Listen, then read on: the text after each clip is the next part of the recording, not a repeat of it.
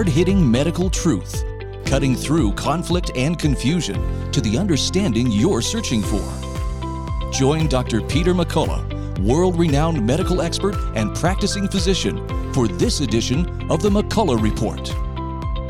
Your life may depend on it.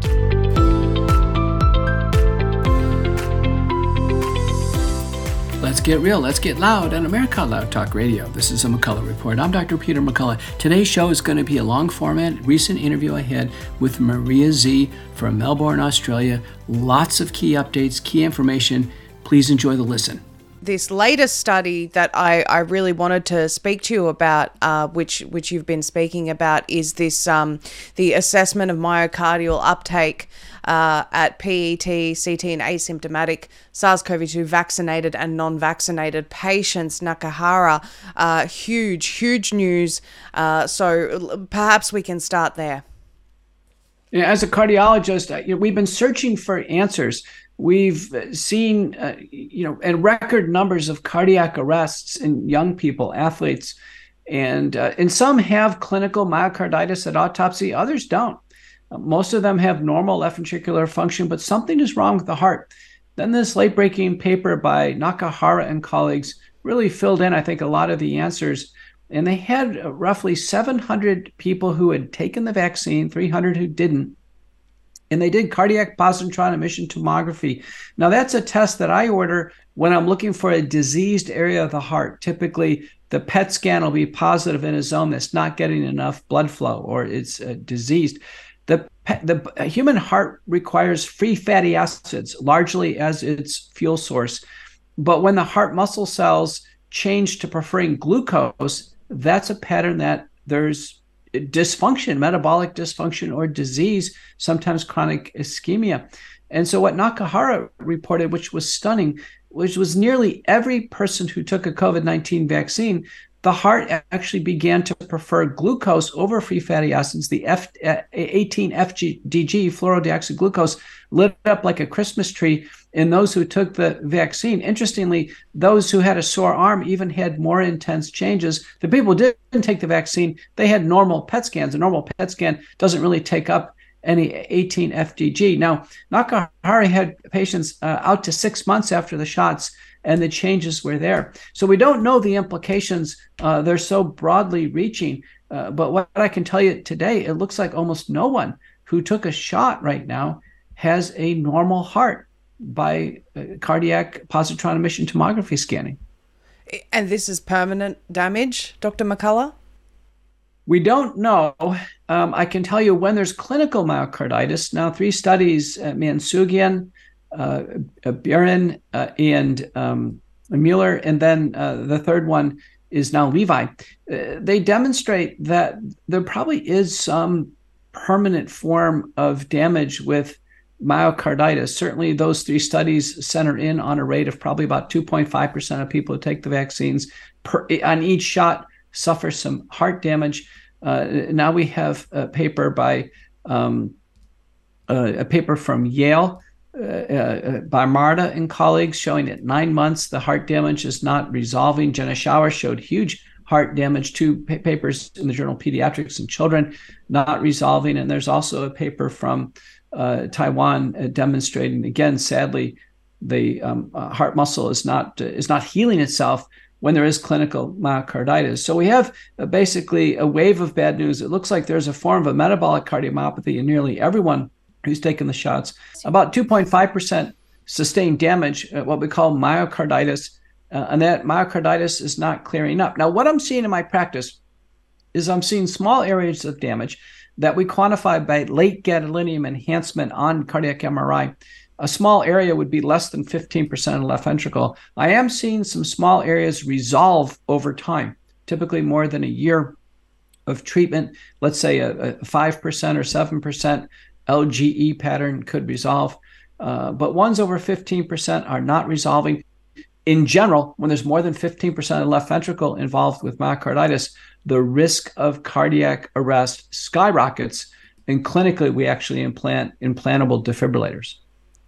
My goodness. Okay, so the the people that are resolving versus the people that uh, where it isn't resolving, uh, is there a difference in the number of shots that they've had? Is there a particular factor that determines it more than any other? Uh, you know, hasn't been adequately studied. Uh, what I've observed clinically is that small areas of damage resolve, larger ones do not. I would infer probably younger people have a better chance of resolving than older people. I have one person in my practice uh, who uh, previously had heart damage from heart attacks. He had a, a coronary bypass. He had an ICD in place. He took one shot of Moderna. Now, he's a consultant in his 60s. Uh, one shot of Moderna, and within eight hours, he was in cardiogenic shock. He was airlifted to Emory University Medical Center, uh, re- required full cardiopulmonary support, had a heart transplant, had an intercurrent stroke, an infection, very prolonged course. This is after one shot of Moderna. And you know what, Maria? He called me from Atlanta, desperate for assistance because the transplant team wanted him to take a second shot. And he was so destroyed with the first one. I told him to get out of there, which he did. He's now my patient. And that vignette's been written up by Mary Beth Pfeiffer, investigative reporter. It's been published in Trial Site News. He's given the consent to do that. Well, the reason I'm giving you that vignette is to show you in some people who previously have heart disease how greatly they can be damaged even with one shot. I am astounded that with all of this evidence coming out, there's still a recommendation for someone with heart damage to go and get another shot. I mean, uh, and I, and I want to ask you about that that that strange thing that's happening because what we are seeing is so much uh, evidence coming out. So my first question is, what do you think has changed in terms of people being uh, willing to bring out that evidence? And then as a follow up, why is it that so many in the medical profession still aren't seeing it, aren't aware of it? I mean, this is insanity. We've had a few reports out in the last uh, week or so. You've probably seen them. One report that healthcare workers and doctors are progressively declining COVID 19 vaccination. There was a report out from the United Kingdom, one in the United States. They're also declining uh, influenza vaccine. And then more broadly, parents are now starting to de- decline childhood vaccinations. The CDC just reported record rates of exemptions, people saying they want to be exempt from taking the shots. So I think uh, there are people backing away from them. Uh, but what, what we don't see is capitulation. We don't see people coming out, uh, healthcare professionals, other leaders, and simply admitting they're wrong and uh, helping others now recognize what's going on. And, and by admitting that one was on the wrong side of a decision, we, we can come clean on this and all together move forward and take care of patients. I agree. I think that there is probably an element of fear about, uh, you know, coming clean uh, especially, you know, I think I, I can't remember the gentleman's name now, if I can call him a gentleman, but he recently said, you know, there needs to be forgiveness. Uh, you know, we were working with the information that we had at the time, and the public response was no, you won't be forgiven. Uh, you know, so uh, the, this is, and and uh, to be honest with you, Dr. McCullough, I'm I'm of the opinion, strong opinion, that those who should have known better, like say for example the FDA, CDC, they absolutely can't be forgiven. They need to be held accountable in a court of law. So that is undeniable. Uh, and uh, and so, but there are prof- you know medical professionals right now who, if they came clean, you know, lower level, we were so wrong. Don't get any more injections. People would forgive them. Do you agree? I agree. You know, America, Australia, the, the westernized countries are enormously forgiving. Uh, it, what we don't see, though, this has been a trend in recent years. Uh, you know, we don't see political figures ever admitting they're wrong on anything. Uh, they simply double down or triple down. I, I, think their political advisors tell them that's a sign of weakness if they admit they're wrong. Uh, on a big public policy decision like COVID 19 mass vaccination, uh, you know, it, it, it, cannot go on forever that there's continued support for this. I mean, in Texas recently, we've just p- passed uh, SB 7, uh, Senate Bill 7, which outlaws any more mandates for vaccines. And here we have Baylor College of Medicine in Houston mandating vaccines on students, residents, fellows, nurses, attending physicians. Baylor College of Medicine is breaking Texas law at this point in time, and they're going to have to stop. So, at, at some point, I think there should be just a, a public apology that, that they're on the wrong side of this issue. Uh, you know, two major societies now calling for complete withdrawal of all COVID 19 vaccines and boosters from the market. One is the World Council for Health. They issued that, uh, that advice in June of uh, June 11th, 2022. And now the Association of American Physicians and Surgeons are on March 23, 2023, calling for global withdrawal. Um, you know, you know, I've called for withdrawal of all the vaccines in the U.S. Senate, multiple states, as recently in the European Parliament on September 13th, 2023. Well, I, I want to go into a conversation on uh, the future for vaccines in general because right now you have uh, Tedros Ghebreyesus from the WHO uh, basically gaslighting the population, telling them that there is, um, you know, some incorrect information floating around where, where it, in relation to the pandemic treaty, he says, and I quote, uh, "We find ourselves in a time where fake news, lies, and conspiracy theories, misinformation, and disinformation are rampant. There are individuals who, whether they genuinely believe it or not, are spreading false claims about the pandemic." Accord. Sorry, it's not a, it's not a treaty, but that's what it's widely known as that require our attention. Uh, and he says that some argue that this agreement will undermine a country's sovereignty by giving power to the WHO, uh, and that the WHO will be able to impose lockdowns or vaccine mandates on countries. Now, multiple legal experts around the world, including here in Australia, and I'm working with some of them, have uh, assessed what the international health regulations amendments, for example, say, and they say that unequivocally this does give the WHO that that power, and Tedros is calling on governments to bring in new laws to basically silence anyone who would challenge this this uh, these falsities that he's claiming that that it's not going to give the WHO more power. They are absolutely determined, Dr. McCullough, to keep going with mRNA in particular, which these injections so far have been devastating. What are your thoughts on all of this?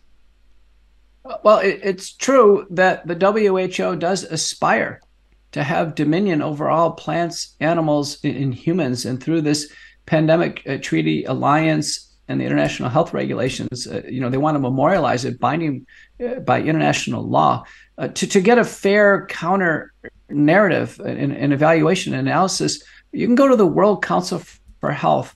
Uh, remember, Dr. Tess Lawrie. Uh, you know, formerly was a very high level advisor to the WHO and uh, she they have a policy brief on the WHO uh, new regulations and and what they mean for the world. That's a fair analysis. Uh, we have uh, multiple multiple bills in the United States and House and the Senate all calling for the U.S. to pull out of the WHO. Uh, former President Trump has uh, has said that you know one of his first um, acts, if he's brought back into power, would be to withdraw the U.S. from the from the WHO. So Tedros is in trouble. Instead of trying to use weaponized propaganda terms like misinformation and disinformation, he should come out and, and let's let's have some fair discussions about this, as opposed to try to railroad the world into you know into control by the WHO. yes, yes. Well, uh, I, I note uh, some good news that on that particular X post from Tedros, uh, I noticed an overwhelming response from people uh, criticizing him, saying, "No, you are not going to silence us. We have, you know, consensus all around the world that this is uh, complete overreach. No one wants it." And uh, I have to say, I spoke at, a, at an event just this weekend in Adelaide, in Australia, and every single person is ready to exit the, the WHO. And quickly for the viewers, Australia exits the WHO.com. Go there, uh, put your contact details in, and get involved in this movement. We also have Christine Anderson speaking very, very loudly uh, in Europe on this issue, Dr. McCullough. So I agree uh, with all of these people. Now, what the the future that the WHO envisions and and big the big pharma industry um, when, when they talk about vaccines the the flu vaccine is a perfect example of this where you know mRNA is introduced now as well in Australia we've had more uh, something added into the childhood vaccines schedule I think mm. it's also um, mRNA this is the way that they want to move forward um, and I want to ask you uh, I have zero trust in this technology. Do you think that there is any chance that this will ever be safe, or have they proven themselves to just be deadly moving forward? I've looked at it carefully. You know, unfortunately, the world's had a love affair with messenger RNA, a paper by Lalani and colleagues, British Medical Journal. Since 1985, tens of billions of government dollars have been poured into messenger RNA. You know, there's over 9,000 patents on messenger RNA. The top patent uh, holders include uh, Sanofi, uh, BioNTech, CureVac, uh, Moderna, the US government, 9,000. Now, Karikó and Weissman recently received the Nobel Prize just for a minor modification of messenger RNA called pseudouridination. No single person invented messenger RNA. No one came out of their garage and, and you know, and, and can say that, wow, they invented it. It's 9,000 patents. Uh, uh, you know, the major, most cited uh, patent holders are actually Young and, and Hoare. Um, but the, the bottom line is there's been a love affair with messenger RNA. We now know in a paper by uh, Schreckenberg from Germany that messenger RNA, both Pfizer and Moderna, is directly toxic to cardiomyocytes, heart muscle cells. They take it up. Paper by Krauson and colleagues show that uh, in human hearts and people who died after the vaccine, the messenger RNA is stuck in the human heart uh, it's circulatory uh, in the bloodstream at least a month, shown by Castruita, stuck in lymph nodes and in uh, in you know around the axilla and the arm where it's injected for at least a couple months. All this adds up to the fact that messenger RNA technology for vaccines is going to be unsafe. It's going to take the flu shot, which is relatively safe. It's ineffective, but relatively safe, and it's going to make it unsafe. It, it will also, for the RSV and all the other vaccines, it's going to make them progressively uh, more dangerous to the population. There should be a ban on all messenger RNA development at this point in time, given the COVID 19 vaccine debacle. And I presume you uh, agree that is the case for mRNA in food as well?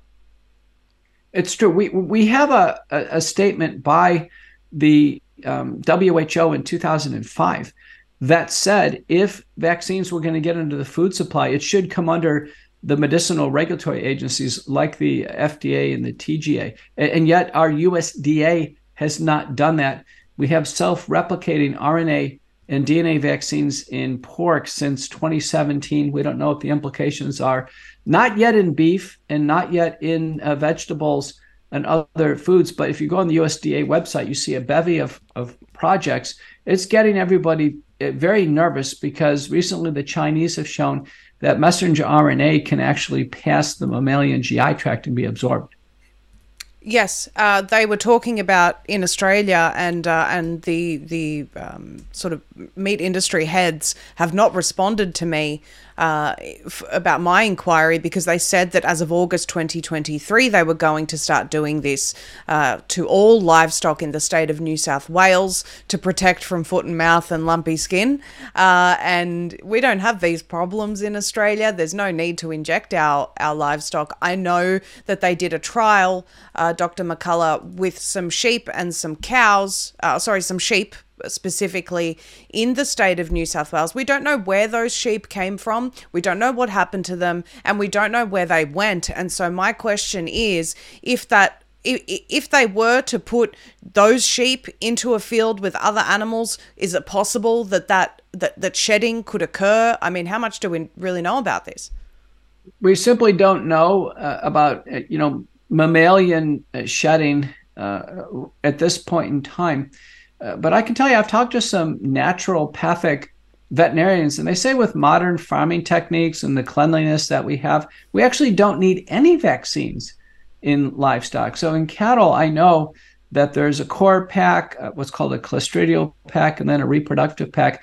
In in cattle right now, they're all conventional antigen uh, live attenuated, live attenuated and killed vaccines, but they're simply not needed at this point in time. This is an opportunity for organic farmers and others to distinguish themselves uh, and, actually begin to label their products as being free of vaccines, free of genetic vaccines. We had a big push in Missouri, uh, a, a, House bill to try to uh, force labeling. If genetic vaccines were going to be used, they'd have to label it. And that was defeated.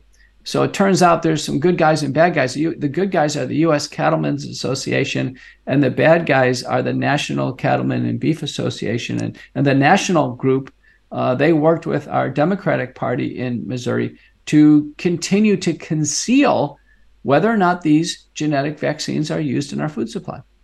Wow.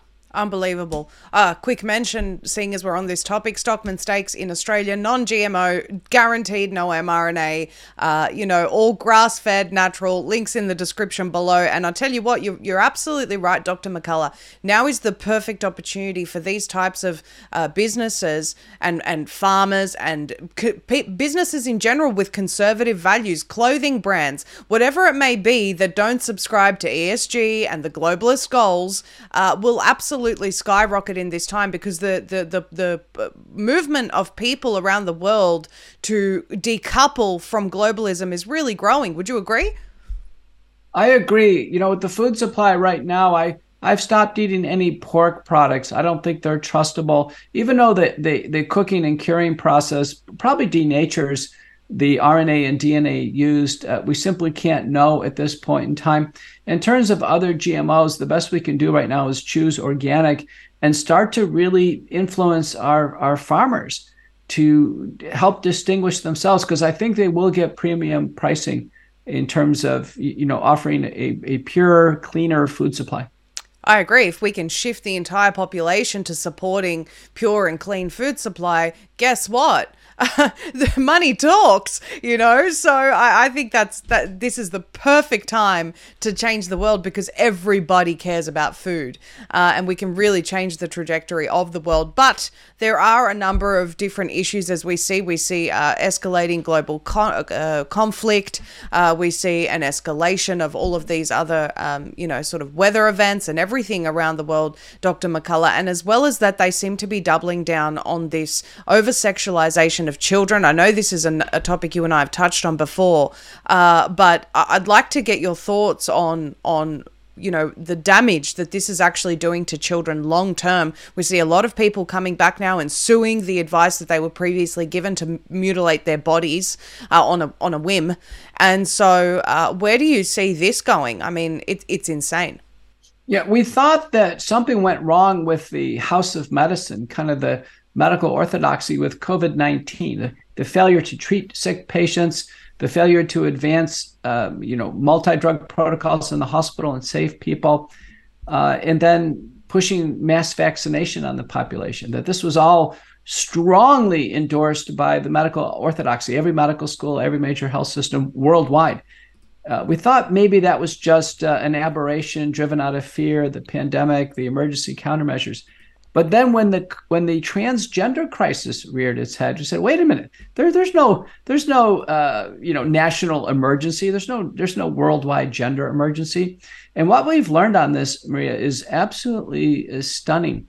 Uh, that uh, this this gender crisis had been brewing in Europe for several years. Uh, van der Miesen and colleagues reported about 15 years ago that the children coming forward for gender change were largely autistic. They had autistic tendencies. And that explains a lot, right? Well, what normal child would go, would come forward and, and, and do this to themselves? Uh, and now Warrier and colleagues have tested people, uh, LGBT and, and, particularly transgender. They're very high on autistic traits. And uh, we have, you know, supportive data now suggesting that the autism epidemic, when I was a child, autism was one in 10,000. Now it's one in 36. That the autism epidemic is fueling the transgender crisis as as subjects. Now, you take someone with autism spectrum disorder and say, are they suggestible? Do they feel ostracized? Are they susceptible to an influx of indoctrination by pornography? The answer is yes, yes, yes. And it doesn't look good uh, at all. Now, on the medical side of, of transgender medicine, of which every major medical center supports, every single health system supports. The endocrine society american college of pediatrics american college of obstetrics and gynecology they're fully behind transgender medicine as a treatment for gender dysphoria. This is what we know. The hormones in a paper by santos and colleagues uh, make the kids sick uh, about 59% of the time. Nausea vomiting headache weight gain acne insomnia. It's terrible because you know the normal human body is not supposed to get you know, either Lupron or androgens or estrogens. It's it's very abnormal. And now the the surgeries are nothing less than than horrifying. What we know is the um, doing um, doing mastectomy in young girls causes contractures, scars. They scrape off all the breast tissue down to the pectoralis muscle. It's uh, it's very uncomfortable. The uh, surgeries in young women uh, to the clitoris called metoidioplasty, or actually just a, a, a phalloplasty, which is making a false penis from a, a, a large chunk of tissue from the arm or or thigh is is is is um, is disfiguring, doesn't drain urine correctly, doesn't sexually function at all. And in the boys, it's it's far worse. The boys, the lead surgery is called the um, the penile inversion vaginoplasty. Now it sounds bad and it is bad, Maria. What we know is they're slicing open the penis long ways, coring it out, stuffing it inside the pelvis as a rudimentary vagina. It doesn't drain urine correctly, doesn't sexually function, gets it it it's it uh, gets infected. Uh, castration, of course, becomes permanent. And uh, and we know what are the outcomes here? Well, a paper in Sexual Medicine shows that going through this this gender change as a child actually increases the psychiatric burden of disease, doesn't improve it. Uh, we know that now in in a paper from the UK in JAMA that um, transgender medicine increases the risk of homicide, suicide, and death from all, all, all, causes. So, transgender medicine is bad medicine. No ethical doctor, nurse, or technician should participate in it, and, and yet they are. So, in the United States, we've actually had to go state by state and ban transgender medicine in the youth. We know there's a withdrawal of transgender medicine across Europe now, so they're already pulling out in multiple countries. In Texas, we went through this battle. I assisted the attorney general with an expert report that ultimately went all the way up to the Supreme Court. And so we've enjoyed now two months of no transgender medicine in the great state of Texas. Good riddance. Um, I can tell you as a doctor, I take care of transgender adults and LGBT. We have, you know, a broad acceptance of diversity in medicine. I think if people as adults want to pay for their own uh, medical care and do this to themselves, that's their choice but uh, it is bad medicine in children, and I'm here to stop it. Well, I, am so grateful to hear that uh, that that there's so much action happening across the United States. We need certainly need more of it in Australia. As you would know, uh, doctors here are, are, much more silenced than they are in the United States. We have AHPRA coming after them if at any point they would say anything that's contrary to the scientific consensus. Uh, and so I really, really hope that Australia starts to follow suit, Dr. McCullough. Um, I want to ask you about this this autism link uh, because we also have an autism link with childhood vaccines. That's also undeniable at this point. It's so, true. It's not. It's not looking good, uh, Maria. What we know now is there's about 200 papers showing that this hyper vaccination, giving multiple vaccines in the same administration, is related to immune system dysregulation.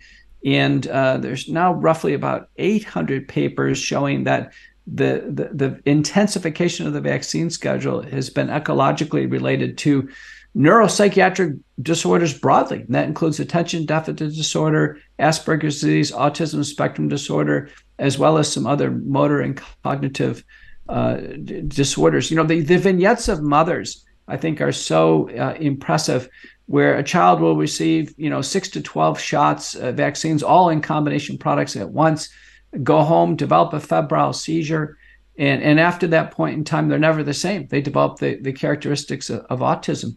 So, uh, you know, in the converse, the analysis on the converse is amazing. Papers by Mawson, Hooker, Miller, Thomas, and an older Amish study all show going natural, taking no vaccines at all during childhood, much lower rates of the neuropsychiatric disorders, but also lower rates of asthma, atopic dermatitis, need for tympanostomy tubes, need for antibiotics, etc. So, uh, you know, in, like I say, in the United States, we have record declines now in childhood vaccination.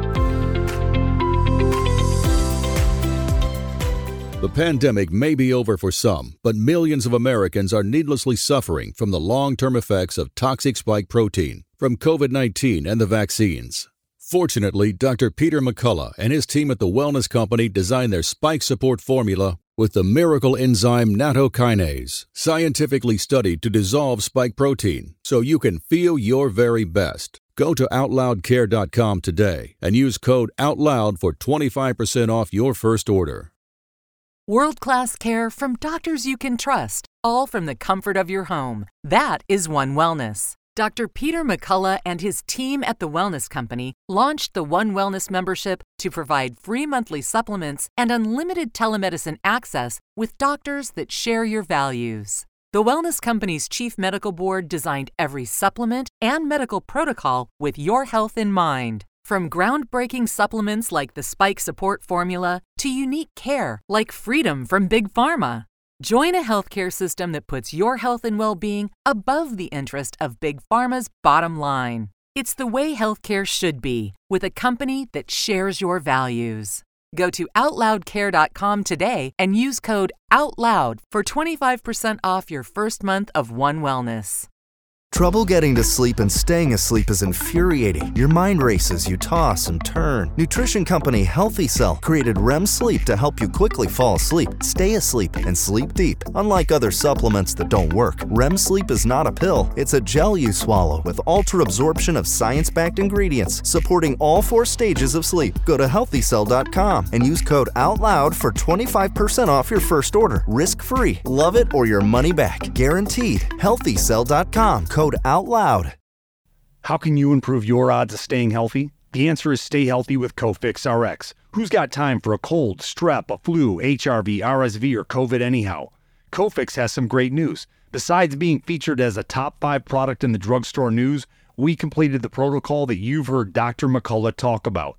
Cofix RX is already famous for a powerful virus hostile nasal solution, and now we have a throat spray too crush those nasty germs before they become a problem. With known antiviral support ingredients like povidone iodine, xylitol, and vitamin D3, you can feel a little safer. For a limited time, when you add the new Cofix RX throat spray to your order, you'll receive 25% off the entire purchase. Just click the Cofix RX banner on the America Out Loud website or store. Be sure to use promo code OUTLOUD25 at checkout. Don't forget OUTLOUD25 at checkout.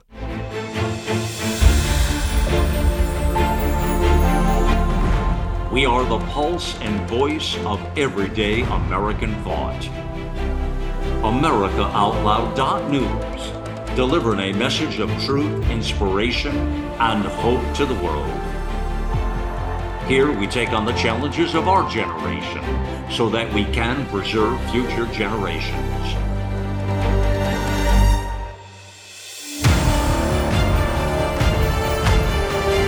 Join us in the fight for liberty and justice for all. America Out Loud Talk Radio.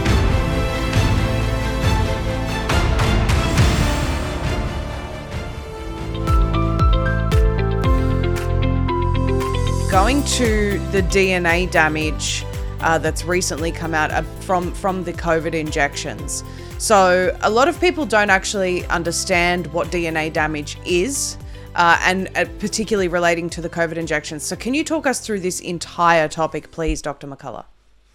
Well, there's been several emerging papers, so I want to be able to cite them. One is by Spiegler from Canada in the preprint server, and McKernan in the United States. Uh, now, about a dozen labs have reported in. Dr. Uh, uh, Buckhaults from University of South Carolina has just testified in the South Carolina Senate. He's confirmed it as well. So this is now out. Uh, the World Council for Health has had an entire symposium on this where all the data have been reviewed. This is what we know the vaccine vials have process related impurities in it that are fragments of DNA. And how the, the messenger RNA vaccines are mass produced is the DNA code for the messenger RNA is in what's called a plasmid, a little circular piece of DNA that is out in the cytoplasm of E. coli. And so as E. coli replicate, they make more and more of the cDNA coding for the messenger RNA.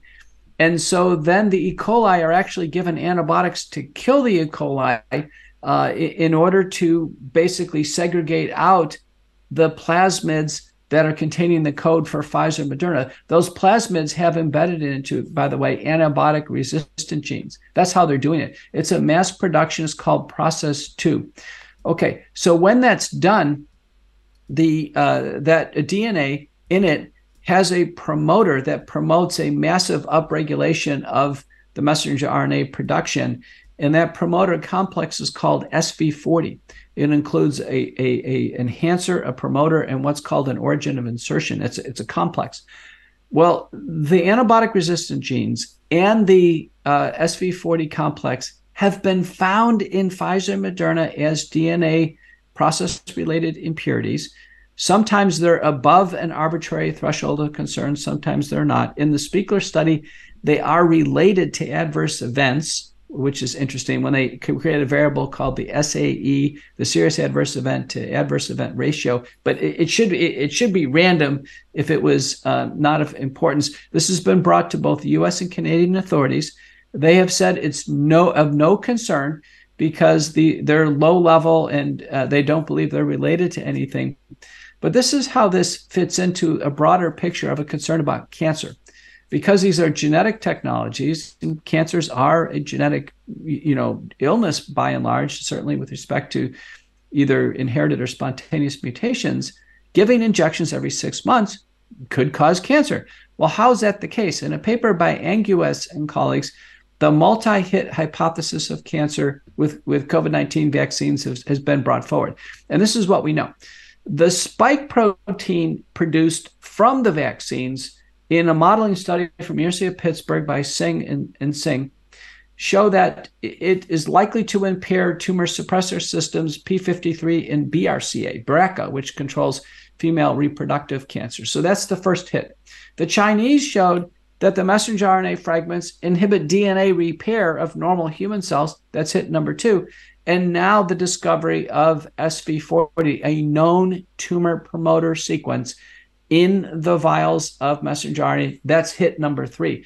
So uh, Baylor and Sutherland published in 1984 the multi-hit hypothesis and said if we ever have an exposure, a chemical or a drug, and it has multiple hits that are oncogenic together, it's likely to form cancer. So here we go now. So since the rollout of the COVID 19 vaccines, every cancer registry is showing cancer skyrocketing. Yep.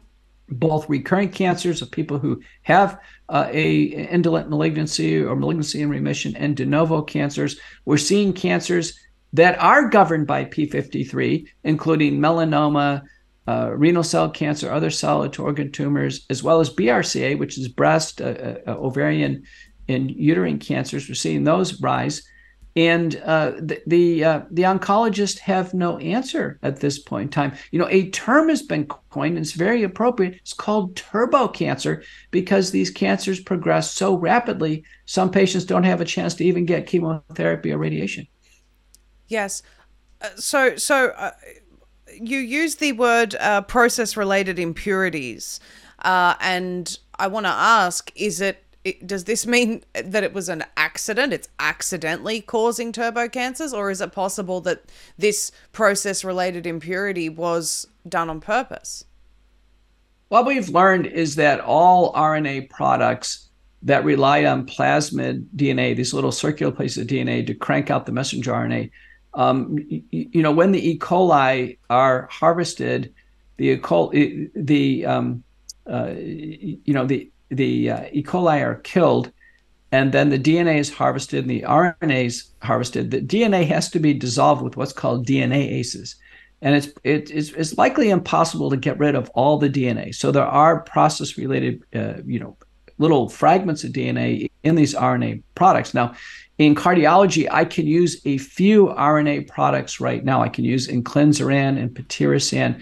These are small interfering RNA uh, products, and and the FDA, the regulatory agencies, have arbitrary thresholds uh, uh, for this, both on the quantity as well as the size of the fragments.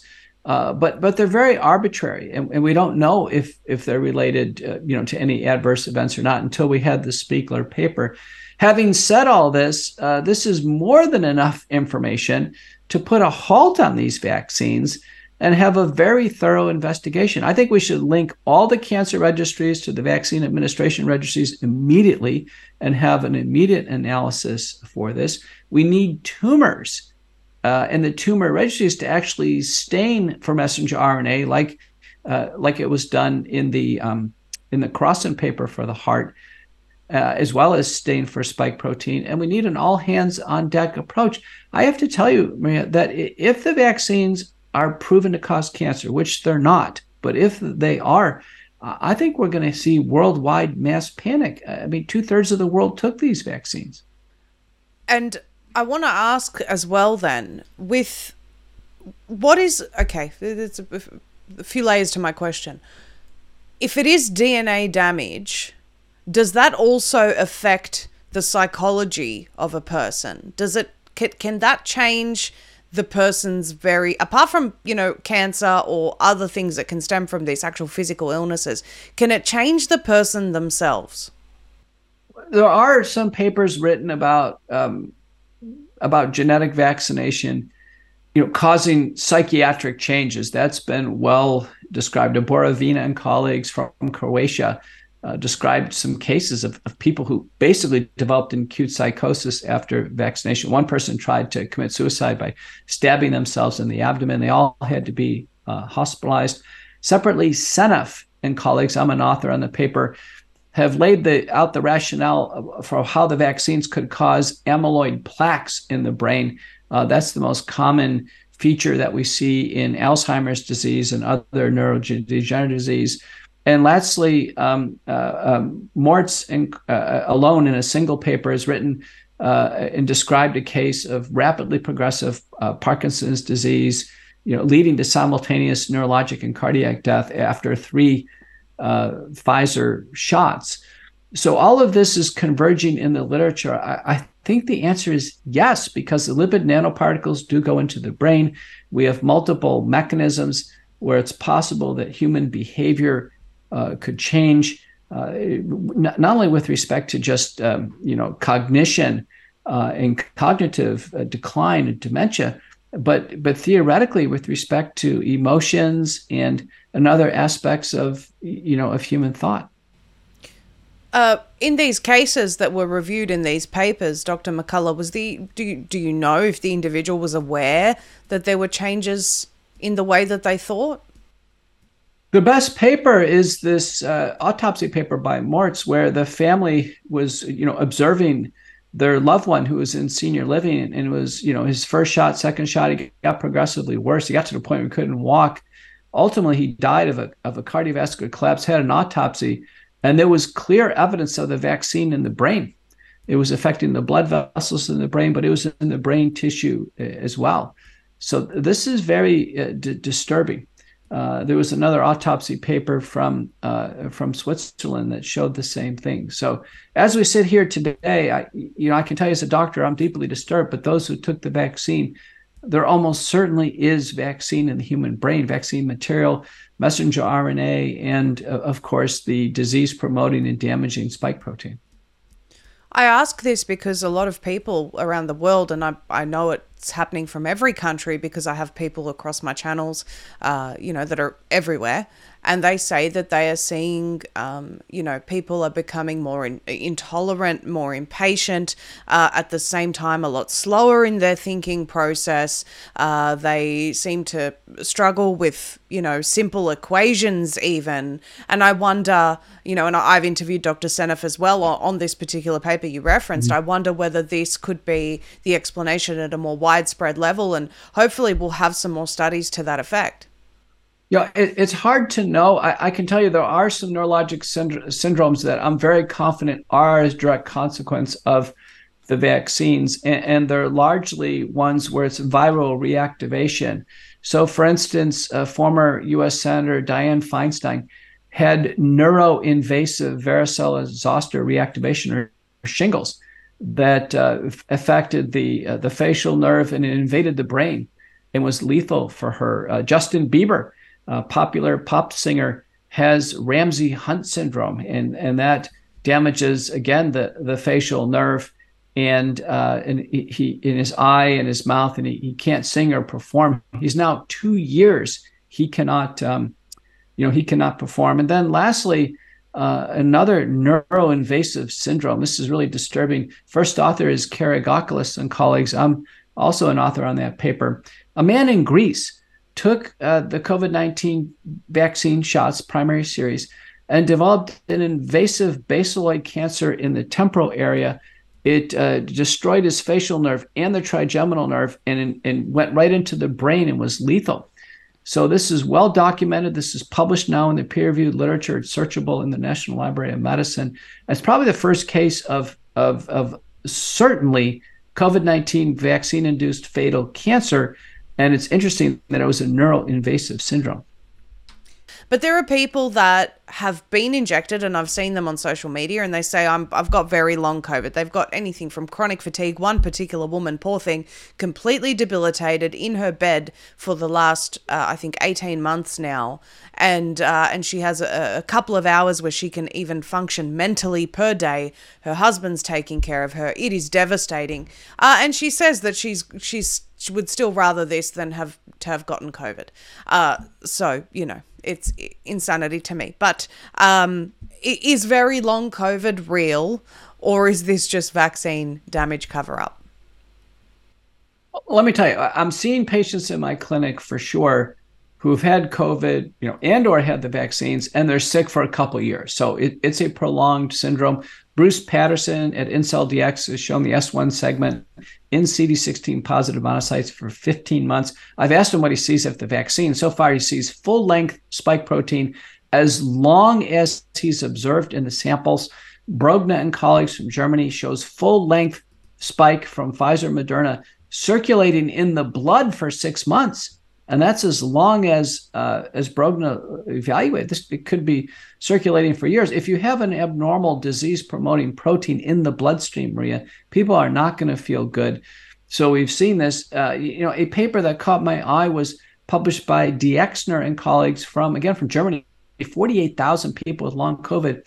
And you know what? About 78% of it is actually from the vaccine. About 70%, sorry. 70, 70% of quote long COVID, people have been heavily vaccinated and they've gotten COVID before or afterwards. So it's probably the vaccine that's making them feel sick. So I think it's a real syndrome. Our Biden administration and HHS spent a billion dollars studying long COVID, not a single new drug or protocol, nothing for to help people get through this. And that's the reason why we took this into our own hands and published McCullough Protocol Base Spike Detoxification.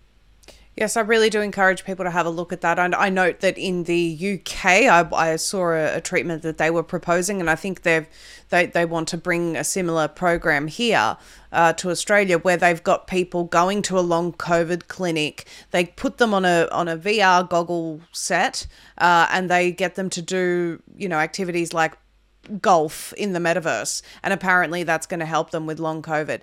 Uh really bizarre. I mean sure you know well you know we've studied this you know uh, uh, you know there are lists and lists of, of proposed treatments to do both medicinal uh you know over the counter supplements and activities but what we found, I've been working on this for four years, unless we dissolve the spike protein, we actually physically have to get rid of it, people get get, you know, continue to be sick. So all the all the treatments that kind of cover up the symptoms, they're not solving the problem. So what we've proposed is the use of nattokinase, uh, uh you know, 2,000 units twice a day, which dissolves the spike protein, bromelain, 500 milligrams a day, and then curcumin, 500 milligrams twice a day, which really in randomized trials helps manage the inflammation of the spike, uh, uh, you know, fragments.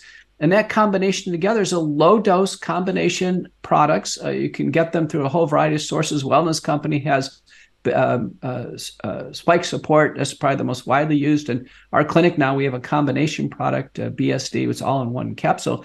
But the bottom line is we have to do that for three, six, nine, or 12 months and then other things to actually handle the symptoms. And so N-acetylcysteine, uh, nicotine, uh, sometimes ivermectin or hydroxychloroquine plays a role, colchicine, but it's all on top of the base. It's base spike detoxification. Having said that, COVID's behind us, uh, Maria. The the uh, fall outbreak of of EG5 and F and um, FL 1.5 and HV, it's it's it's on the way down. It was a very diverse but small outbreak.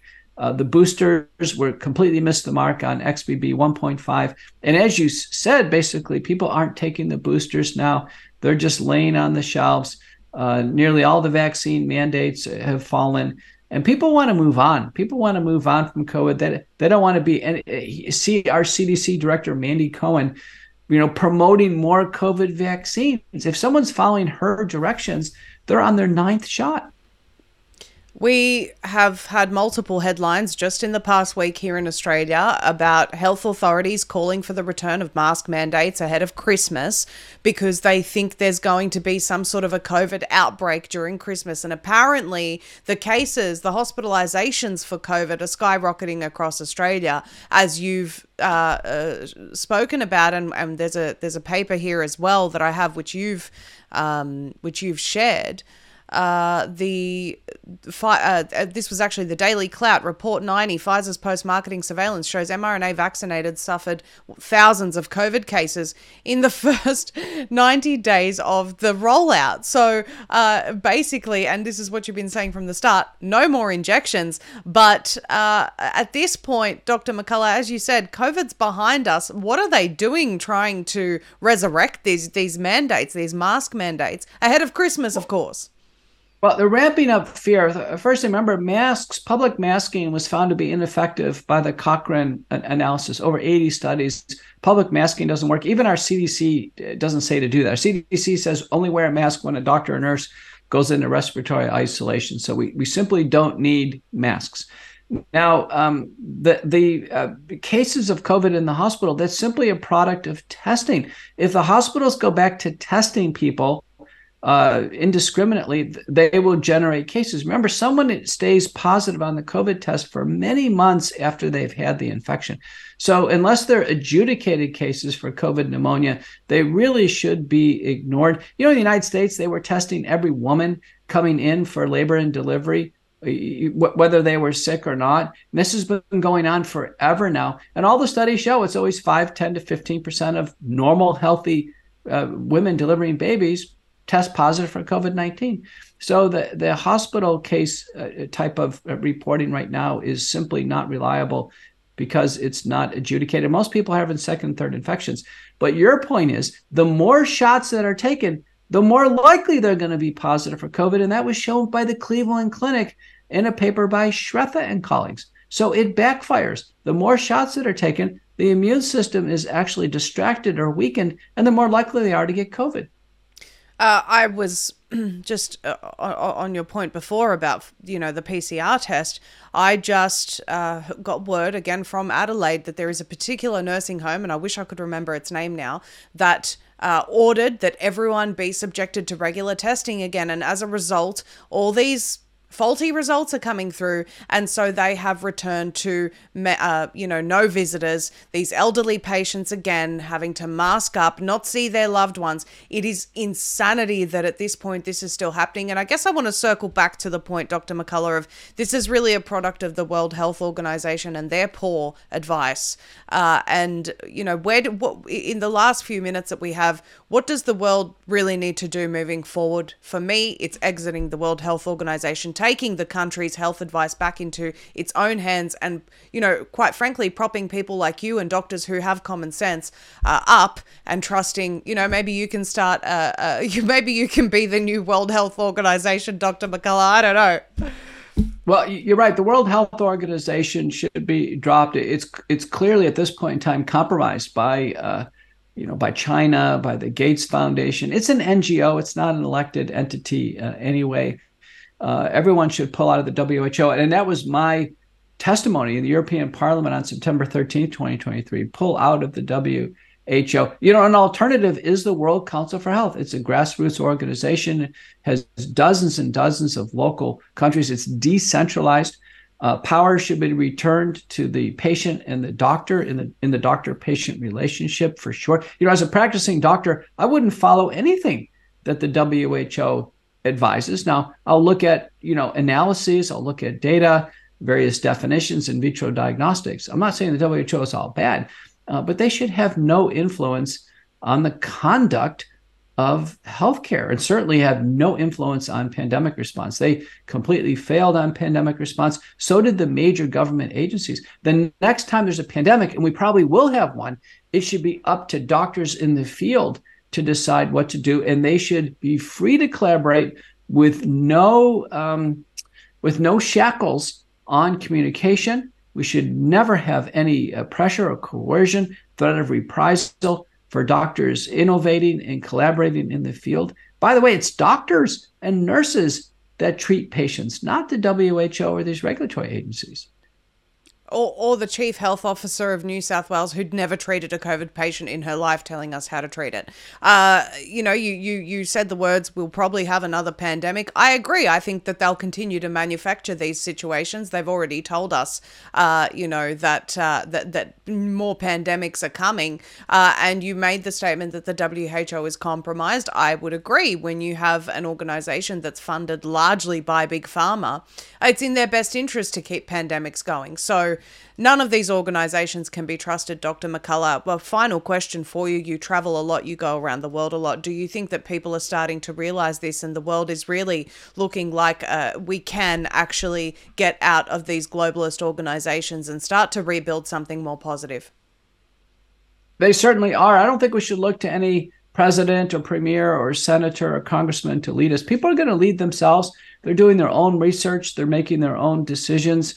Uh, the next pandemic, by the way, probably will be another respiratory virus similar to COVID. There's too many of these biological uh, biolabs out there producing these infectious and dangerous organisms. Sooner or later, another one's going to leak out. The best thing to know about is the use of virucidal nasal sprays and washes, dilute iodine, xylitol, colloidal silver for the nasal sprays, um, scope or Listerine with hydrogen peroxide or iodine for the gargles. Uh, wellness companies got a great medical kit, a survival kit uh, with uh, various key medicines, about half a dozen that one would need to initially survive survive a you know a wave of a pandemic illness until we can get our bearings. Um, everybody's going to be ready this time, and uh, you know things won't get too far out of control if people are assertive. Uh, with COVID nineteen, we were behind for a, a, a, considerable period of time. Remember, McCullough Protocol wasn't published until August of 2020. Great Barrington Declaration and the Association of American Physicians and Surgeons Home Treatment Guide, they were published in October of 2020. You know, that's fully six to nine months behind. Not the case this time. We're going to be way ahead of them. And it's the public that is going to determine its own destiny, not a globalist agenda and we've seen the downfall now of of public health uh, as well as an overreaching uh, governmental bodies and, and, people have had enough and i just don't think they're going to take it I agree with you. I agree with you, Dr. McCullough, and certainly thanks to you uh, for everything that you've brought out uh, that that is true and factual, uh, and you know separated from the hype of the people in medicine who just can't think beyond their fear. So we are so so grateful for you. I encourage people to go to your Substack, uh, and uh, that that's up on the screen right now. Uh, stay in touch with Dr. McCullough via his X account. Any other places that you want to mention? Sure, go to my website, petermcculloughmd.com. That'll take you everywhere. My Courageous Discourse Substack, one of the top medical Substacks. Remember the McCullough Report, very popular Australia, all over the world.